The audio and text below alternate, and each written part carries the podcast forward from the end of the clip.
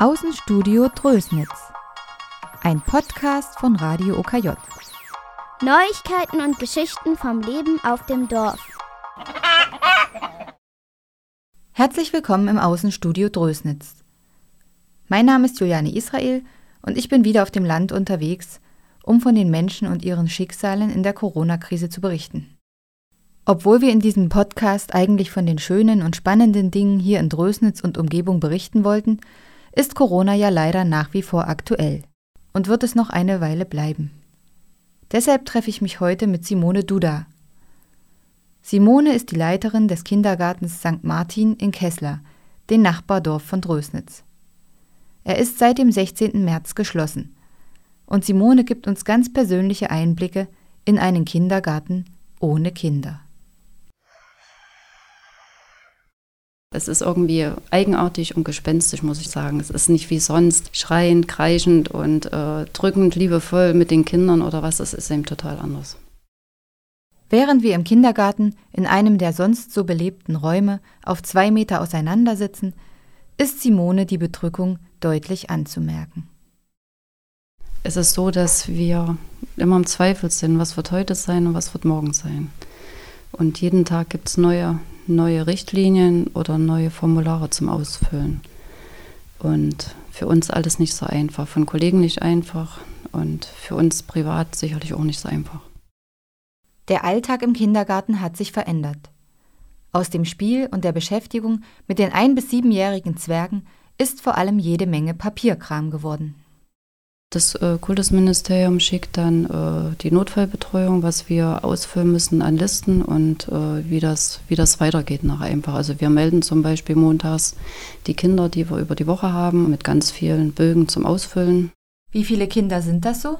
Wir haben Freitag ein Kind gehabt zur Notfallbetreuung und heute haben wir schon vier Kinder. Ein Kind. Das stelle ich mir ziemlich langweilig für das Kind vor. Und auch die Erzieher werden ja nicht alle benötigt. Nein, es kommen nicht alle Erzieher. Wir haben Homeoffice zu Hause, wir teilen das ein. Wie zum Beispiel vorige Woche haben wir die ganze Woche Pläne gemacht, äh, was die Erzieher machen sollen, was sie im Homeoffice machen. Und äh, es gibt ja ganz, ganz viel noch zu machen, was liegen geblieben ist. Langweilig wird es also auch ohne Kinder nicht. Und in der Kita gibt es jede Menge zu tun. Also jetzt ist zum Beispiel hinten die Portfolioarbeit, was Christina hinten zum Beispiel macht. Die Petra ist unten im Bastelraum, die räumt den ganzen Bastelraum auf. Wir desinfizieren alles, wir haben den Maler jetzt hier.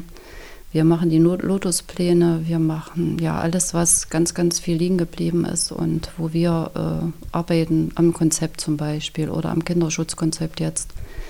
Ganz viel, was eben zu was man sonst eigentlich nicht kommt. Simone gibt offen zu, dass ihr zu Hause manchmal die Decke auf den Kopf fällt und sie froh ist, jeden Tag wie ganz normal in den Kindergarten gehen zu können. Auch die Kolleginnen haben sich durch Corona von ganz neuen Seiten kennengelernt. Man kriegt anderen Kontakt zu den Leuten, was sie denken. Hier auf äh, Erzieherebene muss ich sagen, es geht viel ins familiäre Stückchenweise mit rein, was viele denken und fühlen und wo manche auch sagen, ich komme damit nicht klar. Wir haben vorige Woche hier auch Wein da gestanden, alle Mann, wo ich gesagt habe, jetzt muss man erstmal einen Cut machen, sage ich, beruhigt euch erstmal und erholt euch und geht nach Hause und dann kommst du wieder her oder rufst wieder an. Die Angst vor Covid-19 ist bei den Erzieherinnen da. Die Kitas zu schließen war der einzige Weg, so schwer es auch fällt. Wir haben die Kinder, die gehen nach außen, sie kommen wieder neu her. Wir können auch nicht sagen, ich stelle mich mit dem Kind mit dem Mundschutz her, so ein kleiner Zwerg kommt da nicht mehr und sagt dir Guten Morgen. Es ist einfach so. Ab April sind die Kita-Gebühren für Eltern, die ihre Kinder zu Hause betreuen, erst einmal ausgesetzt. Aus eigener Erfahrung weiß ich, wie anstrengend ein Tag mit zwei kleinen Kindern zu Hause ist. Man kommt einfach zu nichts. Zumindest nichts jenseits von Spielen, Windeln wechseln, Bücher vorlesen, Essen kochen, abwaschen und einkaufen. Gut möglich, dass Kitas und die Leistungen der Erzieherinnen nach der Corona-Krise eine ganz neue Wertschätzung erfahren.